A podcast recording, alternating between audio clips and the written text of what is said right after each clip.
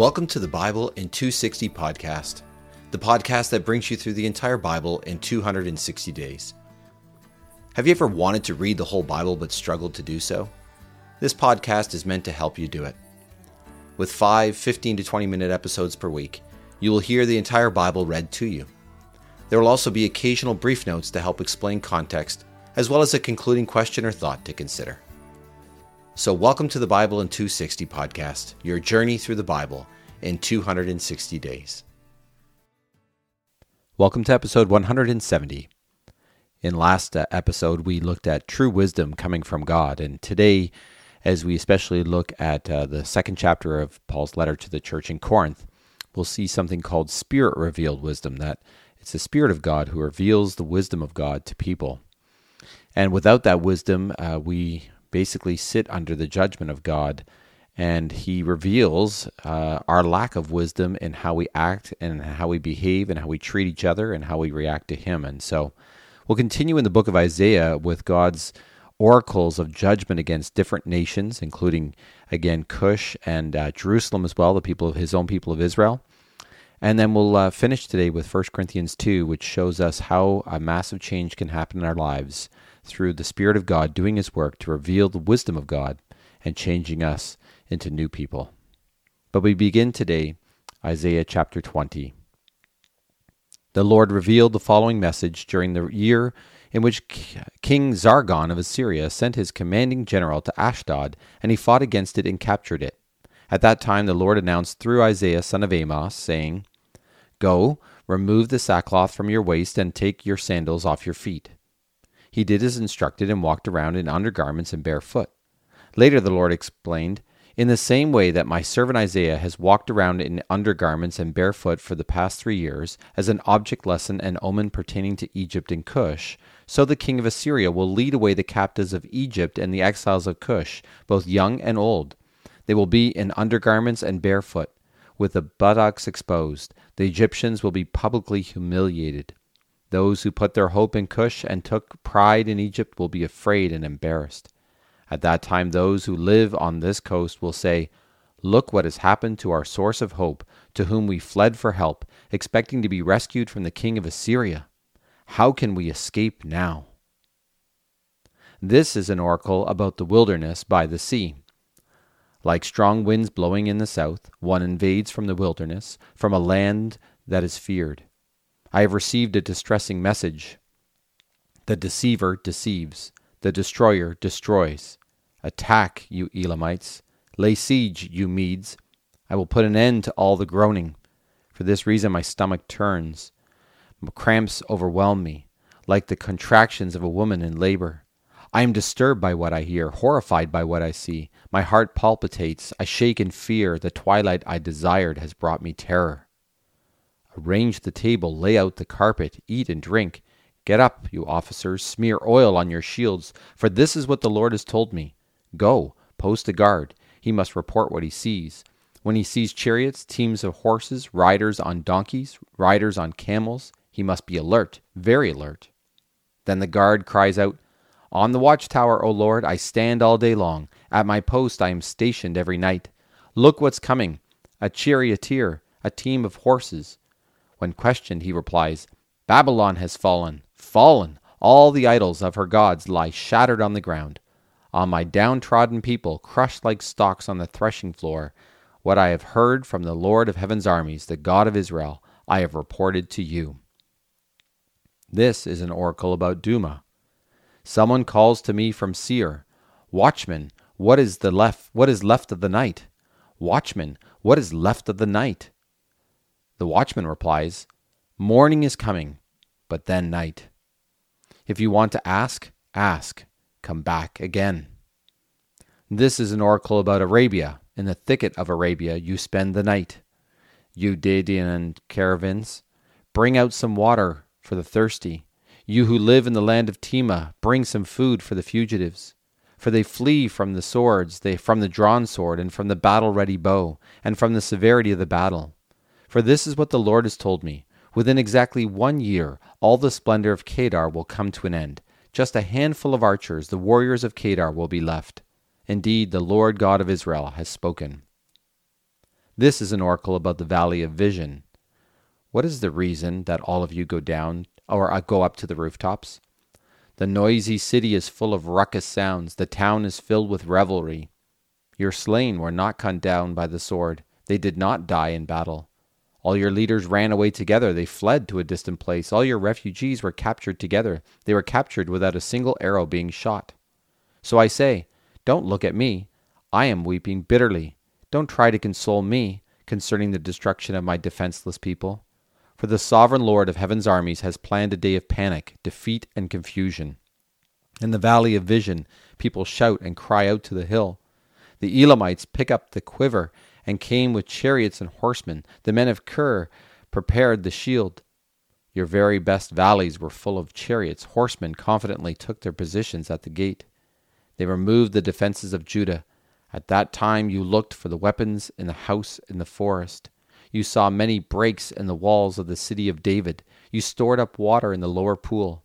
You counted the houses in Jerusalem and demolished houses so you could have material to reinforce the wall. You made a reservoir between the two walls for the water of the old pool, but you did not trust in the one who made it. You did not depend on the one who formed it long ago. At that time, the sovereign Lord of heaven's armies called for weeping and mourning, for shaved heads and sackcloth. But look, there is outright celebration. You say, Kill the ox and slaughter the sheep, eat meat and drink wine, eat and drink, for tomorrow we die. The Lord of heaven's armies told me this Certainly this sin will not be forgiven as long as you live, says the sovereign Lord of heaven's armies. This is what the sovereign Lord of heaven's armies says Go visit this administrator, Shebna, who supervises the palace, and tell him, What right do you have to be here? What relatives do you, do you have buried here? Do you chisel out a tomb for yourself here? He chisels out his burial site in an elevated place. He carves out his tomb on a cliff. Look, the Lord will throw you far away, you mere man. He will wrap you up tightly. He will wind you up tightly into a ball and throw you into a wide open land. There you will die, and there you will be your and there with you will be your impressive chariots, which bring disgrace to the house of your master. I will remove you from your office you will be thrown down from your position. At that time I will summon my servant Eliakim, son of Hilkiah. I will put your robe on him, tie your belt around him, and transfer your authority to him. He will become a protector of the residents of Jerusalem and of the people of Judah. I will place the key to the house of David on his shoulder. When he opens the door, no one can close it, and when he closes the door, no one can open it. I will fasten him like a peg into a solid place. He will bring honor and respect to his father's family. His father's family will gain increasing prominence because of him, including the offspring and the offshoots. All the small containers, including the bowls and all the jars, will hang from his from this peg. At that time, says the Lord of heaven's armies, the peg fastened into the solid place will come loose. It will come off and fall, and the loud ha- and the load hanging on it will be cut off. Indeed, the Lord has spoken. So again, we hear God's judgment coming upon these various groups, including his own people of Jerusalem. Uh, I find it very striking to hear that part where God is calling them to lament, to ask for forgiveness, to put uh, ashes on their heads, and to uh, ask God to, to show them mercy. And instead, they party. Instead, they ignore it. And instead, they act like everything's fine and they lack really the wisdom to see the truth of their situation, the truth of what's happening, and the truth that the only help they'll ever find is by turning to God Himself, not looking to other nations, not looking to themselves, but looking to the God, the only one who can give them the strength and the ability to be renewed and restored and have their sins and grace shown to them. And so that wisdom is something that everybody, in one sense, needs and ought to long for. Uh, and where does it come from? The Apostle Paul, in his second chapter to the church in Corinth, says that that wisdom can only come from God, from the Spirit of God, who reveals that wisdom to people. And so let's read about this in 1 Corinthians chapter 2.